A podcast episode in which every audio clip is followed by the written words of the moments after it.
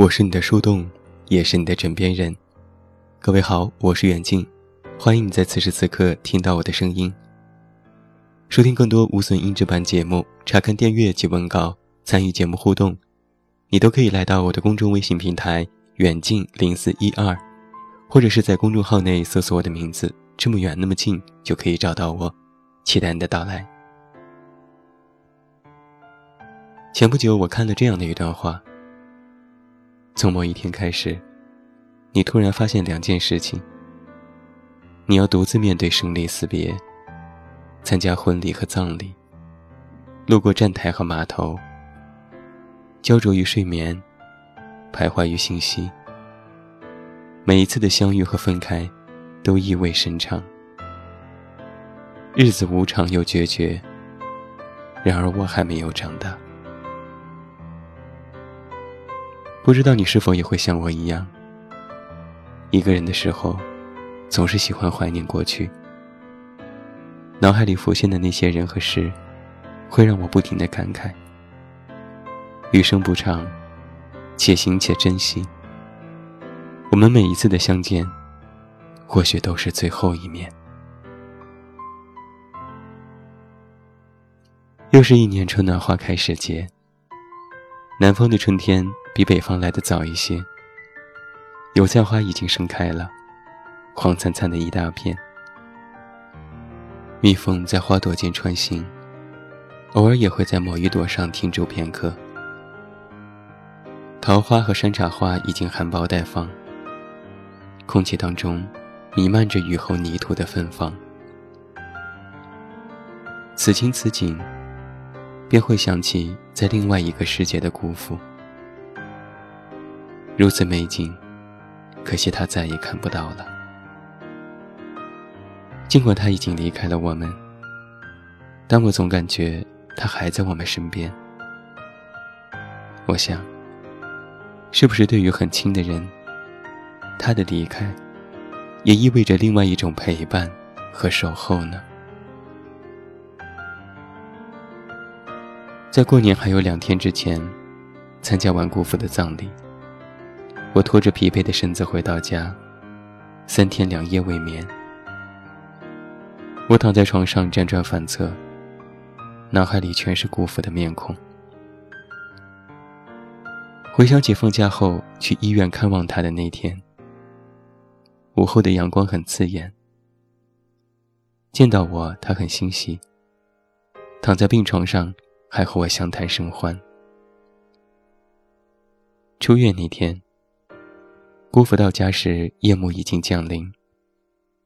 开车去看望他，我还接了一盆热水给他泡脚。他还不停的念叨说很舒服，还是家里好。好景不长，病情复发的那天，我没能陪他一起去医院。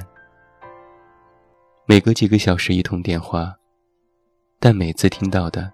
都是不尽如人意。直到第二天下午，我们终于按耐不住心中的焦虑，前往医院。四个小时的车程，赶到的时候，姑父已经送进了重症的监护室。探望的时间是第二天早上九点。透过视频电话，看着姑父带着呼吸机，消瘦的面庞。我几乎哽咽到说不出话来，只说了一句：“姑父。”他用力的点头，显得很吃力。我扭过头，忍不住的眼泪往下流着。坐在重症监护室外的长椅上，等着送姑父去做 CT，我心情很复杂。我不知道该怎么说服自己，也不知道该用什么话语去安慰表姐。看着医生把她从病房里缓缓地推出来，最后又看着医生把她推进去，望着渐行渐远的背影，消失在没有尽头的长廊里，我内心一阵翻涌。突然觉得，那扇门显得很沉重。它的背后，隐藏的实在是太多。我开始感到对未来的惶恐，和对现实的不堪。推着姑父去做检查的途中，他竭尽全力摘掉呼吸机，想和我们说些什么，含含糊糊。最终，我们也没有听清楚他说的话。我用力握着姑父的手，推着他走进电梯，对他说：“一切都会好起来的。”但他却在一直摇头。那便是。我见他的最后一面了。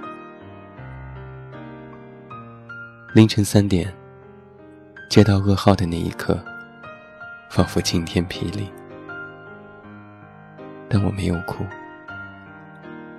因为我始终不能相信，好好的一个人，说走就走了，还没能好好的和我告别，就消失在我的生命里。或许就像人们所说的那样，人的一生好似一辆车，每个站台都有人上车，有人下车。有的人从始发站陪你上车，却在中途改变了行程；而有的虽在中途上车，却能够随你到目的地。我们从来不会知道。谁会在中途下车？所以我们格外珍惜那些你在时的路途，也会格外珍惜每一次能够和你相见的机会，因为每一次的见面都可能是最后一次。或许我们不知道什么叫轮回，也不明白生命的起承转合。不清楚无数个你和我的未来又是怎样的结局。或许有一天，我们和偶尔相遇、相识；或许，我们又因为什么东西而彼此错过；又或许，我们一不小心就会离开这个世界。所以，无论如何。请你好好珍惜那些生命当中来来往往的人，不管他是与你背道而行的，还是和你走在同一个方向的。与我们背道而行的，也许我们转瞬即忘；也许在生命当中的某一天里，我们也会偶尔的想起一些模糊的影子，他们还在我们的身后。但是已经越来越远。即便因为某些原因又重新返回来，可是因为相隔的太远，再努力，恐怕也无法追得上了。那些与我们同行的，有的只是与我们擦肩而过，有的也许会陪我们走过一段距离，但时间都不会太长。人生道路上的岔路口很多，在每一个路口，我们的选择都会不同。你选择了这条路，而他选择了那条路，于是到了最后，你们只能分开。新的道路上，当然还有新的同行者，可同样，还会有新的岔路口。余生不长啊，愿你我都可以珍惜彼此，珍惜那些从生命里路过的每一个你我他。最后祝你晚安，有一个好梦。还是那句老话，我是这么远那么近，你知道该怎么找到我？想念变成一条线。在时间里面蔓延，长的可以把世界切成了两个面。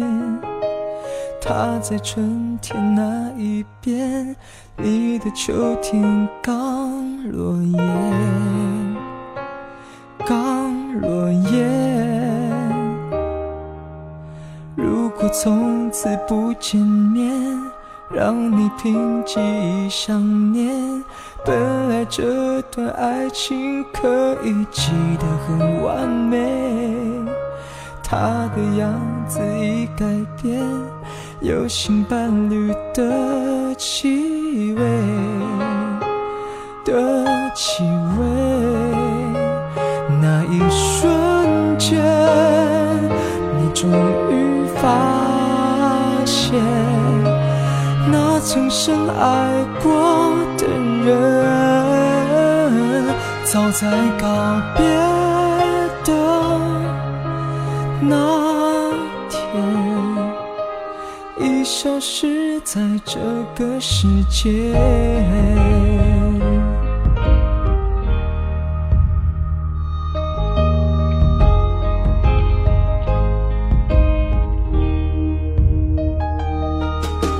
也许那一次见面，是生命给你机会。了解爱只是人所渴望的投射面，只是渴望会改变，他的爱已经不见，已不见。那一瞬间，你终于发现，那曾深爱